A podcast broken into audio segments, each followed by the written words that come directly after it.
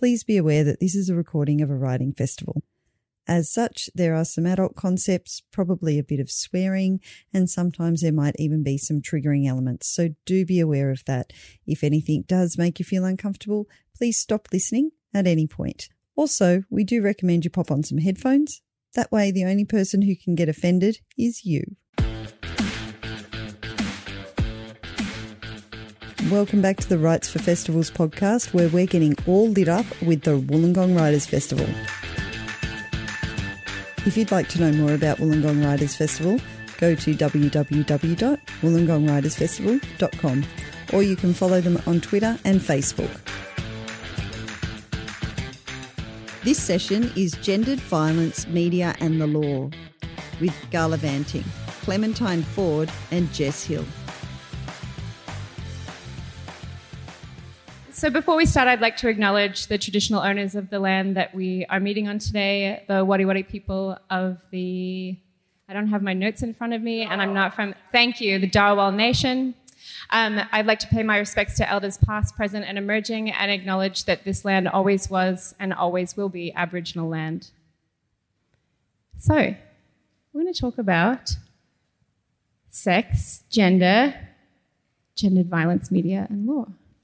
Um, also, just would like to say that it's no mean feat to step in and host a panel 30 minutes before the panel starts. So, can we have a big round of applause, please, for Gala?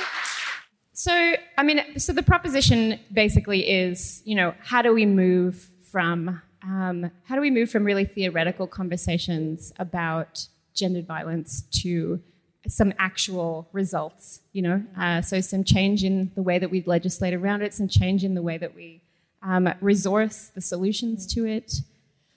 I mean, I think that one of the one of the issues that I've kind of constantly come up against in my work is it is slowly changing, and I think we can see that you know that's incredibly encouraging the way that the public is becoming more literate when it comes to these um, issues and more invested, I think, in seeking solutions. But we're still facing a huge backlash against even the discussion of it, you know, that I'm sure that Jess will have numerous examples to share of opposition that she's faced, you know, since her book, her excellent book, See What You Made Me Do, came out.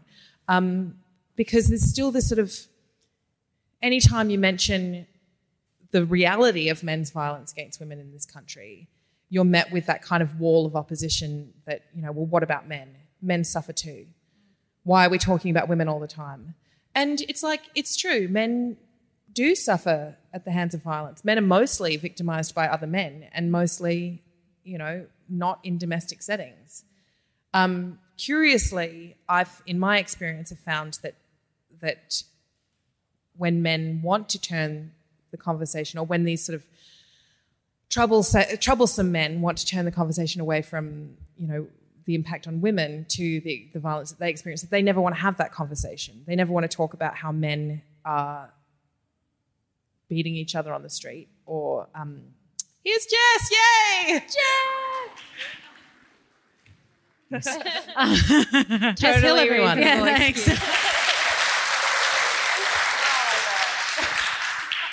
we were just talking about, or we started by talking about the um, how encouraging it is that more and more people are invested in having conversations about men's violence against women, but but yet there's still this backlash that occurs. There's still this wall of opposition, and my experience has been that the the men who meet you with that opposition want to view violence against men as an equal and opposite kind of exchange. So if if they can say, well, men are victimized by domestic abuse too, then the assumption is that all of the people who are doing the victimizing are women, like it's an equal and opposite exchange, which is not true. Yeah, uh, it's, it's funny with that. I think that sometimes there's guys who, so there's guys who legitimately have been in awful relationships who then feel like they're thoroughly unrepresented in the conversation about domestic abuse. And I would say that's not an unfair feeling, that they probably are because they're, they're often footnoted. Um, and the reason that they are footnoted, I guess, in these conversations is because we're we're dealing with a phenomenon that, at its pointiest end, you know, kills one woman a week, right? So homicide is the pointy end of this, um, and and then at the other pointy end where there's not murder, but what often can lead to murder is what's known as coercive control, which is a kind of abuse that centers around power and domination and really the eradication of self. And the majority of victims of coercive control in heterosexual relationships are female. In same sex relationships, it can be um, either male or female. So, at the both ends, the, the, the worst kind of domestic abuse, be it in physical harm or in psychological harm, is being perpetrated against women by men or you know vice versa in the same sex relationships but and this is what's really interesting is if you look at the other kind of domestic abuse which is much more reactive and sort of overreactive or where there's violence due to substance abuse or whatever's going on in the relationship where it's volatile um, we do see a lot of female perpetrators showing up in those statistics. And actually, some statistics will show 50 50 in those incident based sort of um, statistics. But so that's where they will, they will say they have legitimate argument to say that it's 50 50 men, women's. And I went into a like whole chapter breakdown on why p- everyone thinks they have legitimate data that paints a completely opposite picture. Um, so I think that what I tried to do in the book was to do a whole chapter on when women use violence, both as perpetrators and resistance violence in relationships, to just say, like, okay, guys, you're not just a footnote, but let's talk about what it is to experience this as a man. Let's talk about what the basic differences are between men's and women's experiences of, um, of being abused. And the key one is that men, by and large, are not killed by their perpetrators. Almost never. And they don't report feeling afraid that they'll be killed. Either. Precisely because they they have no reason to be, and there's no evidence that that's a that that's a problem. So that's why shelters exist, right? Because it was like women needed somewhere to take their children because they were afraid of being killed primarily, and even some shelters were so overburdened that they they had to leave it on. They had to sort of restrict it only to people who feel like they're they're in you know danger of losing their lives.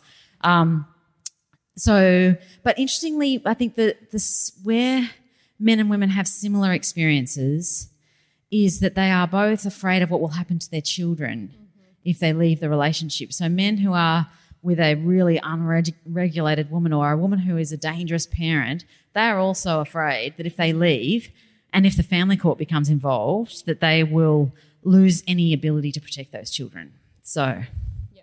which is which is a legitimate fear when the family law system gets it wrong so often or or or kind of goes through another process of, of trauma for that family trauma or separation or whatever yeah yeah exactly. Yeah. But, but then on the flip side there are also i mean the father's rights activists who's like pauline hanson somehow. Yeah i mean yeah, they, well yeah. I, I, thought that legitimately know, yeah. the precursor to your book was the amazing piece, which I always return to, that you wrote for the monthly a few years ago, Suffer the Children, mm. um, about the experience of women and children in the family court system. And you even said at the start that when you started writing that piece, that you expected to come down on the side of fathers being, you know, sort of ritually disenfranchised in the family court. But realizing not only was that not true, but also the stories that are out there are so horrific. Yeah. In terms of just how much it's you know, mothers can be traumatized by that system. Yeah, and I think so. There's definitely where a lot of us think that the system is um, biased against fathers or biased against men. It's a shit system for everyone to go through. Everybody has a bad time in the family law system, not only because getting divorced is a fucked up thing to go through, um, and um, and everything that goes along with that, but because the family law system is it can feel punitive. The judges are unfortunately often really harsh. You know, it's not a nice place to be. So everyone's going to have an awful time.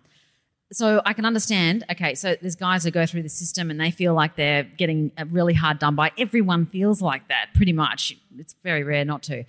What I was sort of amazed by was that it, it, there was a gendered bias, and I'm sorry, but it really does usually fall down against women, but particularly women who allege abuse or who carry on the allegations of abuse from their children.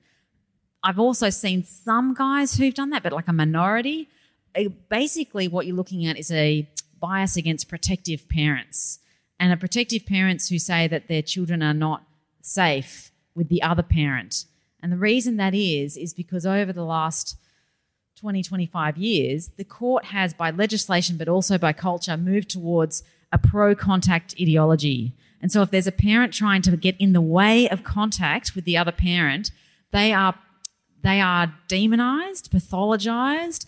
They are basically an inconvenience for the court, even though the court is by default basically a family violence court. About 70 to 80% of the cases that come to family court include allegations of emotional or physical or sexual abuse. So, and yet, even with that statistic, and actually just in that cohort, 83% of those cases that involve allegations end up in shared parenting. And could you also not assume that actually the, the statistical reality of where violence is present is higher than that because there would there are some women who are advised not to bring up allegations Totally. of abuse because they'll be deemed an unfriendly parent. Yeah, I had a legal aid lawyer who is totally feminist, on board with the whole project, organising DV events for the next um, 16 days of gender based activism. And she was saying to me on the phone how she had to say to her client that you really shouldn't bring up these allegations because it is going to work against you in the court. And that's despite all the legislation that's been changed to say you've got to make sure that you declare that right up front. All the legislation doesn't change culture. Mm. And the culture is still very firmly anti protective parents. And it's just like the stories that, like I just heard in, in the last month, I've heard of three women who ha- whose children have made allegations where one in which child protection had said there is a substantial risk of psychological harm to both children. And those children were taken away from that mother. They were also taken away from the two other mothers where allegations had been um, suggested uh, made by the children. That mother who had child protection intervene, she was stopped from seeing her children for four months, not even any contact. Like, it's some weird social engineering whereby if you take the children away from the mother who's protect being protective, or that's you know from her point of view she's being protective, um, that somehow you will reunify the children with the parent they're terrified of, and everything will be sorted out. But they think it's the mothers like manipulating Yes. the children and, and putting them up to saying things. Like I, I read recently, um, and I sort of had known this statistic, but it was still a shock to reread it that one in six, only one in six reports made to police of um, sexual assault against women over the age of 15 will result in prosecution, not even, not even conviction, but prosecution. And that figure's one in seven for children who Yeah. report sexual assault. So we sort of live in this system that says, well, we will not tolerate violence against women, we will not tolerate violence against children. And yet, at every turn, you see that that's not true. And I can understand, um, you know, th- this must have been something that was hugely frustrating for you writing the book, Jess, and, and you know, meeting these women and, and hearing these terrible stories that, you know, in, in a society where people still misunderstand the reality of men's violence against women and they you know still come out with nonsense like well why doesn't she just leave him? Not not even knowing of course the violence that she faces if she does that. But i can understand facing the family court system and the very real risk that you might either have to you might lose your children or that you might have to consent to having your children going and staying with a man who is abusive towards them whether or not that's physically or sexually or emotionally. I can understand why some women would say well i'm going to stay in this horrifically violent situation because at least then i'm here Yeah, as a supervisor. And that's Yeah. the thing, like, you know, that's um, this barrister I spoke to who's now now a magistrate um, in Melbourne, and she stayed in her relationship for 10 years after she first wanted to leave and after she first saw her son get physically hit by um, the father who was also abusing her um, because she knew what the family law system was like and she knew she couldn't 100% guarantee that she'd be able to protect her son. And so the better that she could stay in the relationship and at least be a full time supervisor. And that's what she did for a decade until he was old enough where the courts would allow him to choose who to live with. I just can't tell you how many parents, you know, another parent who actually had to explain to her daughter who was begging her to leave their father, saying, Mum, Mum, we've got to get away. He's going to kill you. And her, she had to explain to her daughter about the family law system. And she says the moment that her daughter understood the trap that they were all in, she said the look on her face, I will never ever forget it. And that's the thing is, it's like the system. I've just been trying to tell like police, bloody politicians, everything. Like, what would you do? Like, if that was your sister and she was in a relationship with someone who was threatening to kill her and the children, but there was no evidence. So never been any police reports, no physical evidence of abuse. That guy's a pretty upstanding guy. Maybe he's got a government job. Would you, knowing what the family law system is like, would you say that she should leave? And no one can ever give me an answer. No, they'd say I'd bloody kill him. Yeah, yeah, that's right. And then they'd be taken off the ABC. No. Oh, no, not if they're not if they're a man. No, no, They're not that's allowed to say that they'll that they'll enact revenge. Women aren't. Yeah, yeah, true. Would, do, would you say, based on your, uh, you know, all the work that you've done in this area, that the system is, you know, I, I, I remember reading elements of the Family Law Act when I was going through my own process around um, around divorce, and I r- remember seeing, you know, the best interests of the child over and over and over again. That's what's in the legislation. But what I'm hearing from you is that it, it, it, it more than often becomes about how to punish the guilty party and, and that the best interests of the child is really kind of an outlier to that process. Is that a, is that a accurate? Yeah, well, yeah, that's what the last two inquiries found before this sham inquiry with Pauline Hanson was raised. You know, the Law Reform Commission and the parliamentary inquiry into uh, into the family law courts, they both found that children's rights were not being centred, and that so they recommended huge changes. One that we shouldn't just assume that shared parenting is the right thing for all families, um, or that we shouldn't have that as a presumption. Um, they wanted to centre children's rights and they made lots of recommendations that would recenter those and nobody has acted on that. And that's because it decenters the rights of parents but particularly angry fathers who will you know keep that family in the family law courts for years and years. I have people who've gone through these cases for 10 years plus. The whole life of their child has been in the family law courts going back and forth. Well, there's also something really, for me, one of the infuriating parts of it is even like taking away the kind of the horrible end game of father's rights in the family court. Um, just as someone who's witnessed a lot of my friends separate from partnerships after they've had children, because of course, the moment that you introduce a child to a relationship is where you figure out exactly how gender equal it is. Um, to a heterosexual relationship, I should say. Although I think that that problem still exists in in you know same-sex partnerships. Um, men suddenly become very interested in 50-50 care mm. the moment the woman leaves. You know, prior to that, the family happens around them. And I don't think that they realize exactly, you know, it's that whole thing as well that if if women leave, and I'm talking about non-violent relationships here, but if women leave, their workload goes down, provided they have some sort of some kind of shared parenting. Their workload goes down, and men's workload goes up.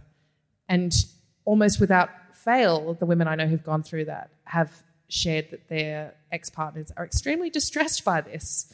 you know, this, and, and many of them repartner really quickly, and all of a sudden, then there's another woman in their home to do the job for them. sure Um, I remember reading uh, Michael Kimmel's Angry White Men for my book, Boys Will Be Boys, because I've got a chapter on that that quotes your Stuff Suffer the Children article. Of course, your amazing book hadn't come out by that stage. um, but it's sort of looking at how, you know, men's rights activists use this argument that the courts are against them, whether or not it's it's in the family court or whether or not it's in sexual assault legislation, that women are just making, you know, women just willy-nilly make rape allegations all the time because, of course, like we get so much money for it for a start. And and it's so pleasant for us to defend Yeah. them. yeah, and super get super famous from it too. Yeah, yeah. Um, in really positive ways. lots of job offers Yeah. yeah. yeah, and it was really interesting and depressing exploring some of the key kind of this is American um, based mainly, but some of the key figures in the men's rights movements that have really like used these ideas to capitalize on their own reputations and their own kind of like standing within MRA communities. Like Paul Elam, who's the founder of A Voice for Men, who I think you're tangling with at the moment. Oh, I'm I? no, no, I'm not. No. Oh. God, God forbid. You are on Twitter. they You just haven't I thought that they, I thought that I'd seen something of them. You Oh. know, attacking. Tell they me if they you do, have an. Australian chapter. Um, Paul Elam, one of his big things is father's rights. You know, and he sort of corrals all of these men into his movement. You know, Mm. radicalizes them with this with this sort of promise that that he and his army of men are going to go and overturn the oppression of fathers. But BuzzFeed a few years ago did this amazing expose on him. He's a deadbeat dad, classic Yeah, yeah, deadbeat dad. So his partner left him, and then he chose to just pay her a lump sum of two thousand dollars and then just walk away from all parental responsibility. Um, his adult, his daughter, when she became an adult, reached out to him because she wanted to reestablish a relationship with her father, and for a few months it was going quite well. And then she said that he became increasingly more and more aggressive. And the moment that she cut the relationship off again was when she saw him hit her child. Um, but he's one of the like the key figures that fathers' rights activists kind of hold up. And, and then another man that Michael Kimmel wrote about. Um, is sort of sadly ironic, really, but you know, he very heavily involved in fathers' rights. And Michael Kimmel interviewed at, at one point he had a visitation with his son, I think, and Michael Kimmel asked his son a few questions, and he said, "Do you get to see your dad a lot? Do you get to spend a lot of time with him?" And this little kid said, "Oh no, he's pretty he's pretty busy with his activism stuff." Which is it's terrible, you know. It's terrible that this child doesn't have a loving, like mutually enjoyable, respectful relationship with his father. But this is this is what this is one of the facets that we're up against, you know. Yeah. And that's- the manipulation of facts. Well, that's and also remembering that like a lot of these guys truly do believe that they're victims. Um, I mean, one of the things. So if you look at looking at men who use violence in relationships, there's lot there's lots of different things that can differentiate them and their motivations and their um, pathologies or lack of pathology. Um, and but two things that really sort of I guess unite most guys, abusive guys, is that they uh, have radical um, victim complexes and almost pathological senses of entitlement. And, you know, the thing is, so often you'll see guys who 100% believe that they are the victim, 100%. MensLine, who does, they, they get the police charge sheets and they get phone numbers attached to them and they make calls out to men who've been charged with violent incidents. And they say that like about 90% of those guys will start the phone call absolutely claiming to be the victim, right? And that's because they feel like they're doing it in response to being provoked or being humiliated or being disrespected or whatever it is. They are just responding. So, say for example, like the guy that puts, so there's two kinds, if you can, there are more than two kinds, but there's two sort of patterns that show up in perpetrators of domestic abuse. One is sort of the much more controlling, um, well, controlling but instrumental and manipulative offender who goes into each and every relationship with sort of the same modus operandi, does it they do it for control. They're not actually there for intimacy at all. Um, they just want someone to control who they can be close with and, and who they can get certain privileges from. Um, but then the other guy or the other pattern that you see quite often is more the paranoid codependent type of guy who really is desperately afraid that this woman will leave him and is actually very attached to this woman, puts a lot of stock in the future of what's going to be with this relationship. It's part of why they start off with this idealized version of what their love is going to be and this whole love bombing process that starts off in the beginning because they actually believe it's going to be everything that they've ever wanted. And then reality comes crashing in, i.e., she actually has some needs. Um, that's not just about serving him. Um, and, and he's not centered 100% of the time. And I'm generalizing here, but basically, these are the two sorts of patterns we see. So you have the guy, the first guy who's really a minority, and you're dealing with like some of the much more hardcore end of perpetrators who are like reasonably shameless if you're looking at like sociopaths or psychopaths, that sort of pathology. And they're really like they they'll put a GPS tracker in a woman's car because they're like, that's what they do. They maintain control. They control the perimeter. That's what they do. They need to be in control at all times. The second guy will do the same thing, but he's doing it in his mind because he's like, I don't know where she's going. She's talking with all these other men. I need to protect her from these other men. A hundred different reasons, but it's in response to what she's doing. It's but they're doing they're both doing the same thing. It's exactly the same thing. So that that sense of entitlement, my feelings are more important than my partner's or my children's. My my I am an undiscovered hero is a classic sort of trope in these in these guys. This feeling of entitlement that's been thwarted um, leading often to a sense of total humiliation and then seeing that they're being disrespected everywhere.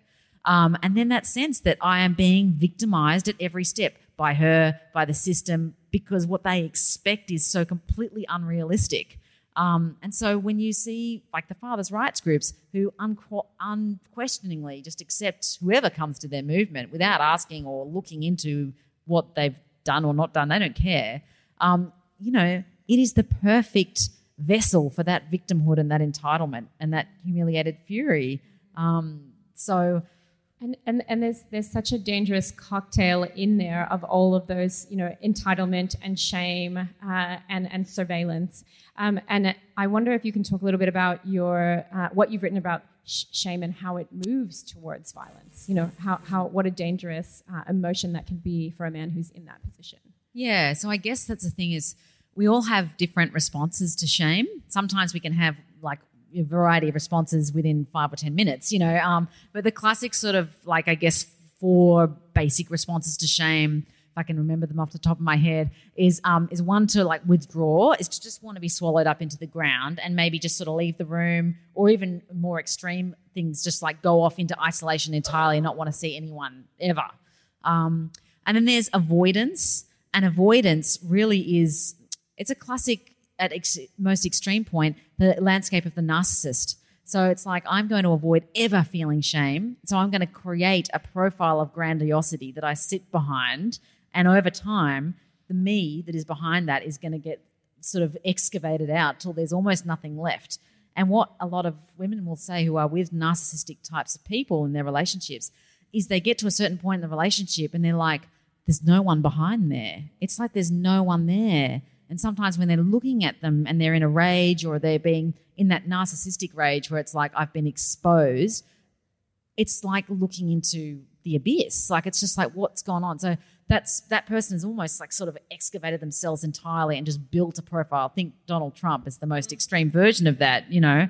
Um, and the third one I can't recall right now, but the fourth one, which is the one that we're concerned with, is to attack others. Oh, that's right, to attack self. The third one is to attack yourself and that might be anything from cutting to self harming, or it might be to self deprecate just in the moment to sort of write yourself off before someone else gets the chance. The attack others script, that when people have that as a response to shame, that's obviously the most dangerous kind of thing because, like, we are all going to be shamed at various parts of our lives, some more than others.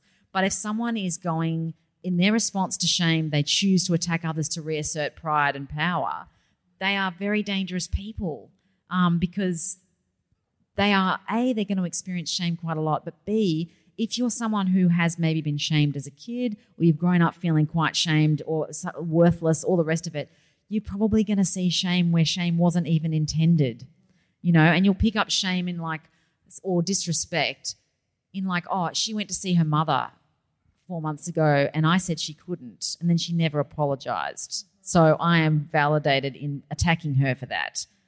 You know, that's that's the sort of that's the landscape of shame. And and does I guess um, I wonder how that how are there any processes for actually interrupting that? There are there is one case study in your book where uh, um, at the very end where which is kind of more of a community justice process. Mm. Um, but I, I, feel like there are there any other like psychological or other types of interventions that that you have found can actually interrupt that. Um, yeah, there was one in the book that was um, it's a narrative therapy process, even in the men's behaviour change group. So not just one on one, but this um, um, Aboriginal feminist, as she describes herself, Kylie Dowse, she would actually she'd sort of get all the men in the room and then she'd say, like, okay, and this was a bit of a trial that she, it was an experiment that just sort of came off the cuff, um, where she was like, okay, um, what does shame look like?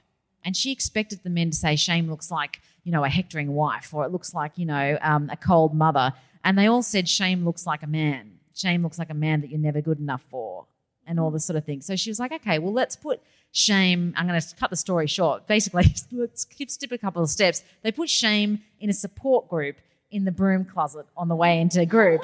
so they were like, in the, you know, when everyone comes to group, drop your shame off in the support group and then come to the meeting without shame. And what they started to sort of, once they'd sort of established that and the, and the men sort of started playing with that, and they'd start calling each other out when they'd hear each other sort of talking with shame on board. And they'd say, Oh, did you not drop your shame off? Um, and over time, they started to be able to connect much more with what they'd done, the harm they'd caused, partly because they didn't feel like they would be irredeemable.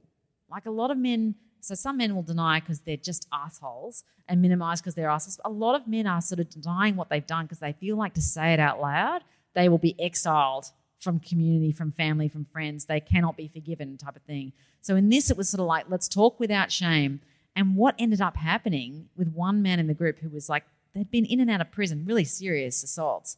He was ready to go back to court to plead not guilty for another assault on his wife.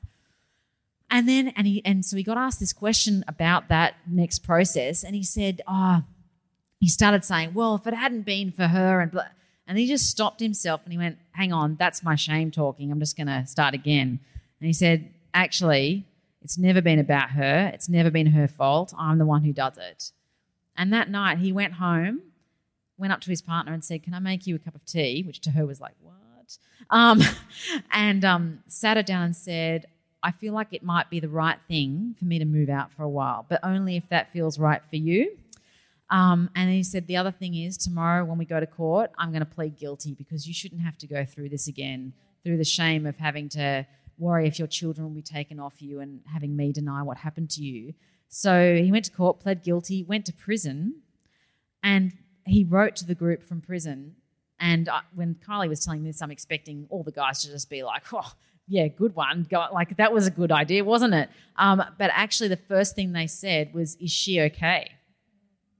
She just said it was remarkable, the turnaround. I'm not saying all these guys just stop their violence like magic, but it's just getting connected back to who they are and where they are, where their humanity sits that's not covered over by a whole load of bullshit.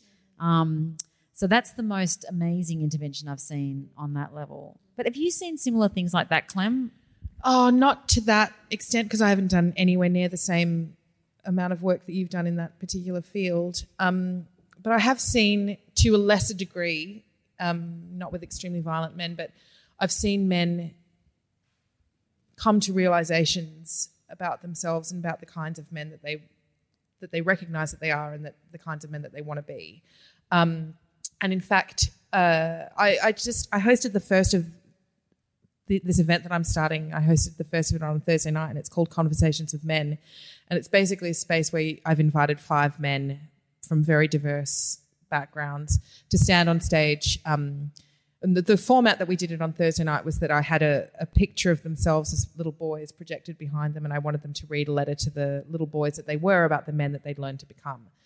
And I mean, none of them were violent offenders or anything like that, but they'd all learned masculinity in certain ways. And I think it was really confronting and powerful for them. They said afterwards that they, you know, they'd gone away and they'd written these pieces and they talked to their younger selves about shame and bullying that they'd experienced, or you know, a sense of like growing into their manhood, or um, certain barriers that they may have faced. But I don't think that even they realized how powerful it would be for them to to speak to themselves as boys. And afterwards, this guy um, tweeted about it, and he said that you know he was like, "I'm so glad I took a hanky because I cried so many tears, and it's given me so much to think about." And then the next morning, he tweeted again and he said, I'm still thinking about this from last night. Um, I'm sort of paraphrasing here. He said, I'm still thinking about this from last night. It's shown me the kind of man that I want to be and the journey that I have to go on to get there. And I'm not there yet, but I'm gonna I'm gonna make my way there. And I thought that that was I'm, I'm not sort of saying like I did this amazing thing and I'm responsible for that because I wasn't. Like I just provided a venue. You know, I just got five men on stage, but gave them permission to do what we don't often. It's not that we don't, uh, you know, particularly women want men to emote in that way, but that because of patriarchy and, it, and it's sort of the way that it fucks men up, there's no, there's not a lot of space for them to do that, or they don't feel like there's a lot of space because they're still battling that shame monster.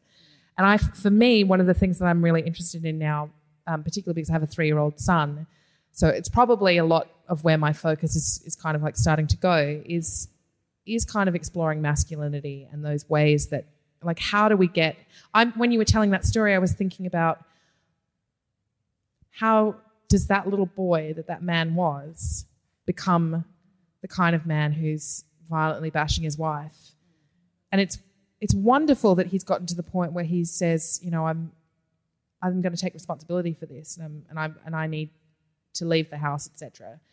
But like, wouldn't it be amazing if we could just skip all of that horrible violence in the middle? Like, so what can we do as a society? It's very frustrating when you know I've got this reputation for this willful reputation that people have put on me for being this horrible man hater, and mm. in the past I've probably like provoked that a little bit, you know. But I genuinely feel like I'm invested in helping men to create healthy pathways to to being the kinds of men that they will be happy to be. Mm. And you know, it's like you can't win. On the one hand, people hold up these tweets that you made, you know, these joke tweets that I made years ago, like kill all men, because it's ridiculous. Because what you're answering to is the suggestion that feminists hate men and want them all to die. Like it's so dumb. Um, so they hold that up as evidence that you hate men. And then you say, I'm creating a space for men to talk about their feelings and to talk about masculinity in a judgment free zone in a way that we can all like hold space for them and love and et cetera, et cetera. And I'm invested in in my son being a good man. And those same men turn around there and they're like, oh, you just got a bloody bunch of soy boys up on stage. you know, it's the amount of like man shaming when I was promoting the event, when I was talking about the event, the amount of man shaming that came from other men who were so threatened and scared by what it might mean for them to like open themselves up just makes me see that this problem is so like widespread. You know, how do we yeah, I guess I just keep going back to that image of the little boy. You know, how do we take little boys and deliver them safely into adulthood? Well, and that's the thing is what's interesting. Um, so this therapist in the states, Terrence Real, writes about this in a way that is really compelling. And you know, his point is that basically we all get socialized into patriarchal thinking. We live in patriarchy. That's just what happens. Girls kind of are able to be much more themselves up until about the age of 12 or 13. And a lot of teachers will say that's about the time when sort of all these girls who are really open and inventive and creative suddenly sort of shut down and they just become quite, can become almost sullen or not wanting to you know do martial arts anymore or not want to do like the things that might not make them attractive especially to guys you know if we're just going to take a heteronormative approach at that age um, but for boys that process starts a lot earlier and what terrence talks about is it's like around the age of three or four he talks about well three to three four five this process what he calls the normal traumatization of boys and essentially, it's the moment that a boy gets the message of what he's not supposed to be. So he's not supposed to be girly, he's not supposed to be soft, he's not supposed to hold hands with other boys, you know, all those sorts of messages. And one, um, one story of this that really hit home to me was this guy who'd become a psychoanalyst um, largely because of this one moment in his life as a first grader. He and his class had been taught this beautiful um, lullaby um, which is about angels. And as a first grader, he had quite a lot of night terrors. So before he would go to sleep, he would sing that to himself every night. And his angels were like his best friends. And the first grade teacher um, asked him up to stand up at the end of the year and say and, and teach the class a song, right?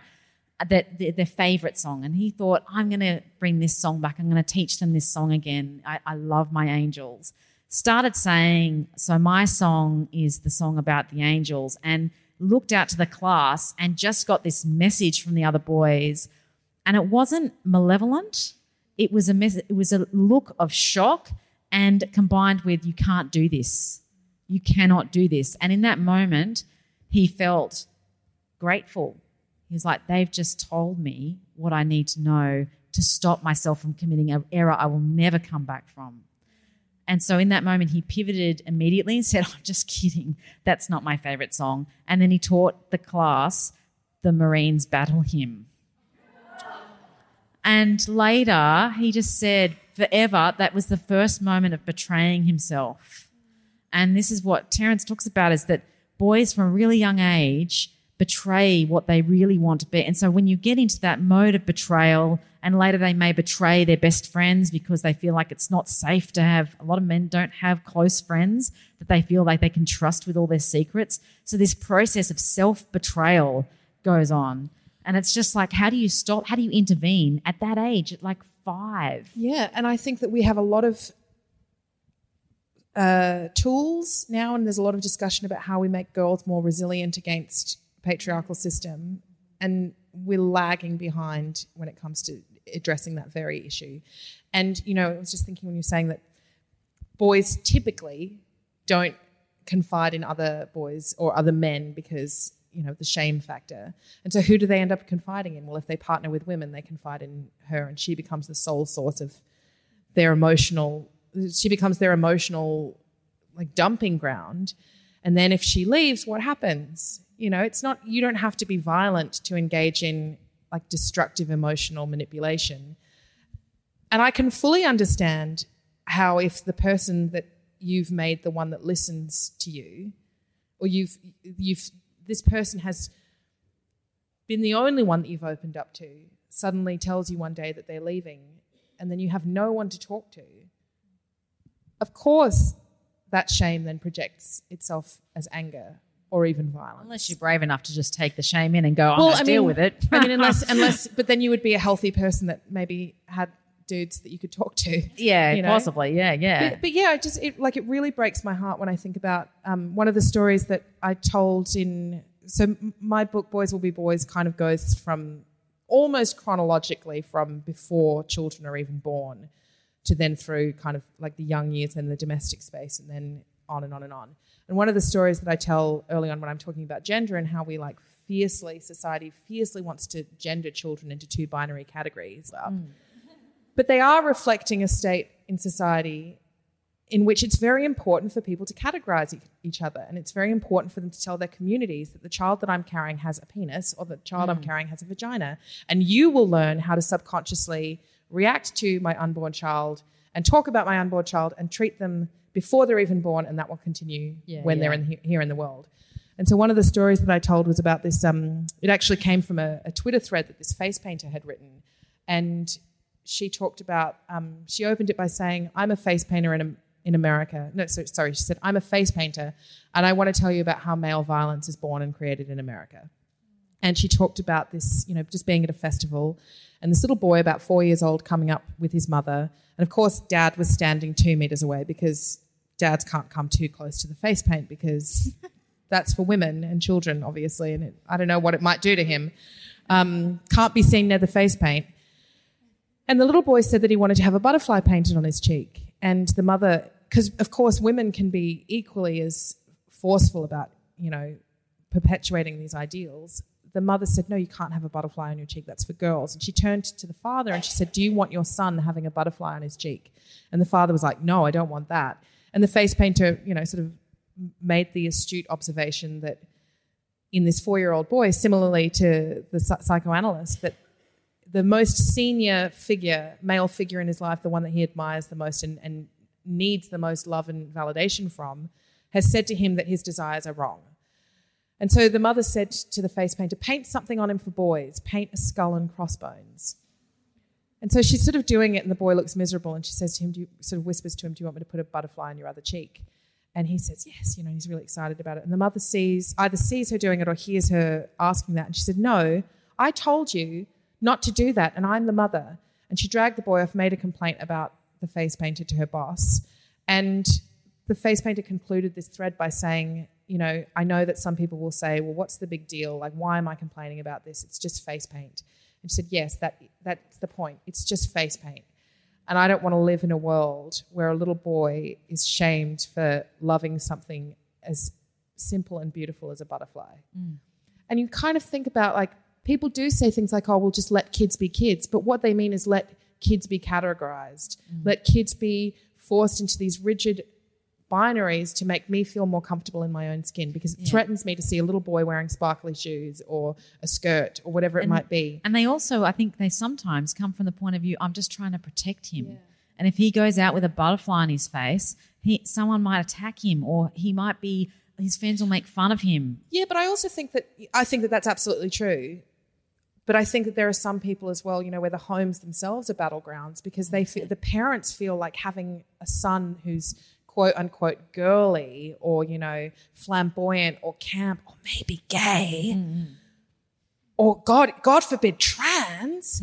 That somehow that's like a reflection on them. Yeah, And, you yeah, know, so men think that if they've produced a girly son, that that somehow emasculates them. And women feel like if they've produced a girly son for a man, then they've failed them somehow. Well, they can also come from that perspective of like, I was trying to protect him and now I'm going to disown him. it's Yeah. like, And well, then- who's doing the damage right now? And then the other thing that, the, or the final thing that I think that is the final thing that I think is really tragic about that is that all of these learned behaviors and fear of fear of just celebrating the love of your children no matter what like their quirks and their interests and, and reinforcing to them that there's nothing wrong with what they like you know mm. provided it's not hurting anybody mm. but that they're they should be celebrated for loving what they love.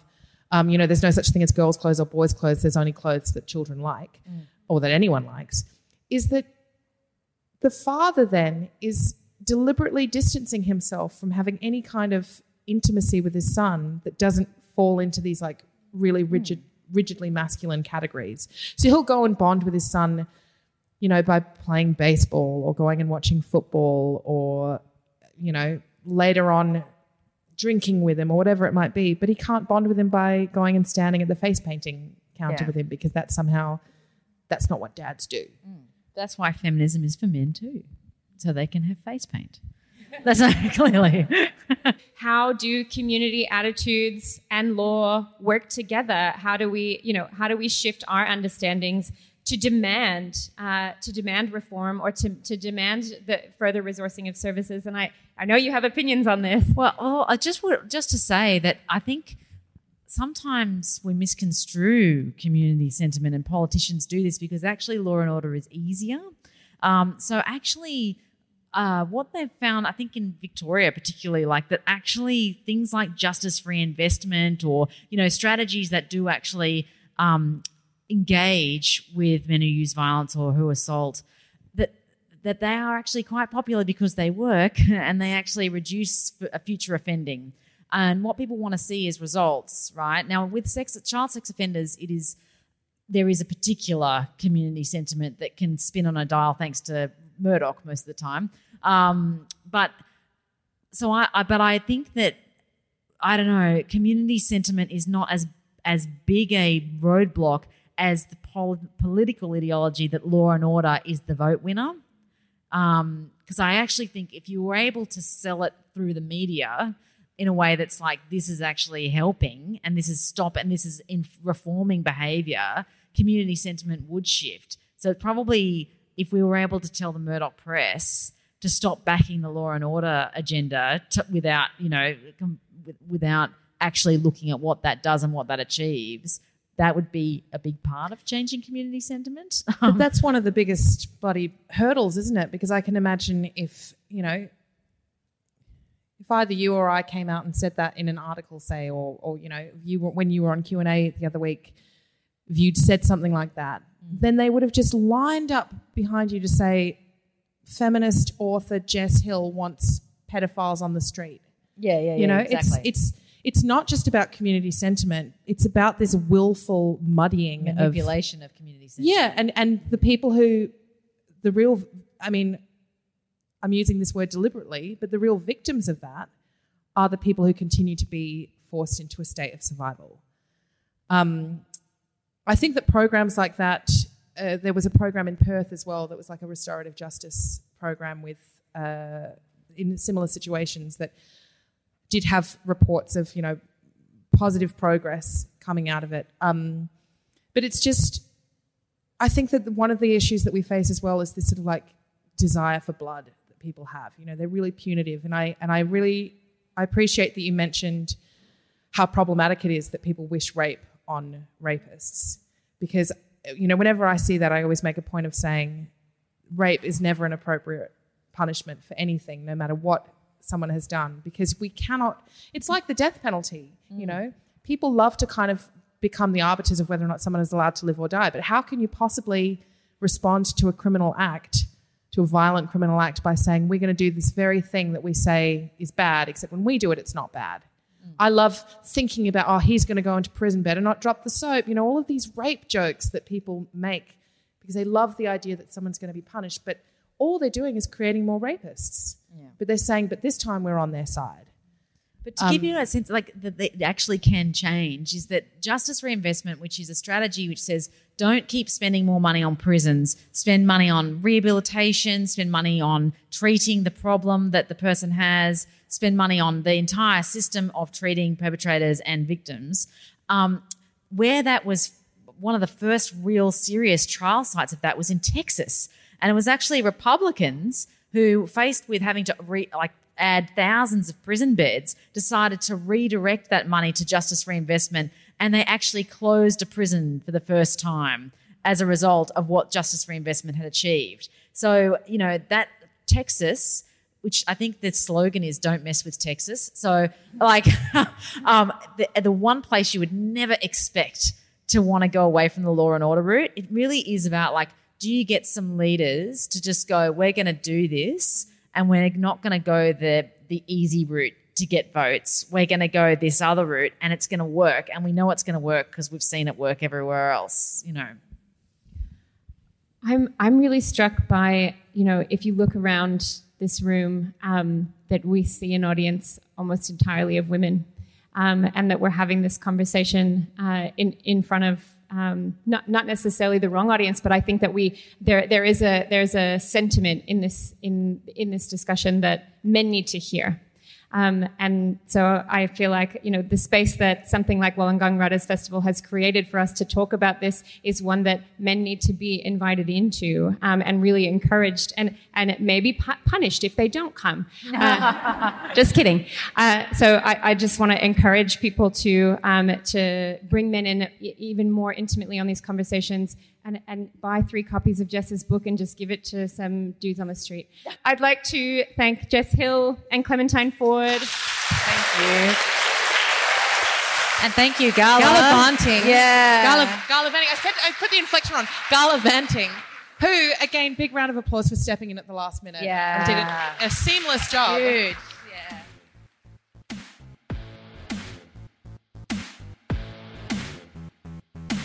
If you'd like to hear more from Wollongong Writers Festival, because trust me, there's some really amazing sessions yet to drop, or you just want to hear more from regional writing festivals, then head on over to our website, www.writesforwomen.com forward slash Writes for Festivals. That's where you'll find all the episodes of the Writes for Festivals podcast, or you can go and subscribe wherever you get your pods Spotify, Stitcher, Apple Podcasts, all those good places please do give us a rating and review because then we can spread the goodness and other people can find us too. Thank you so much for listening to the Writes for Festivals podcast and supporting regional writing festivals.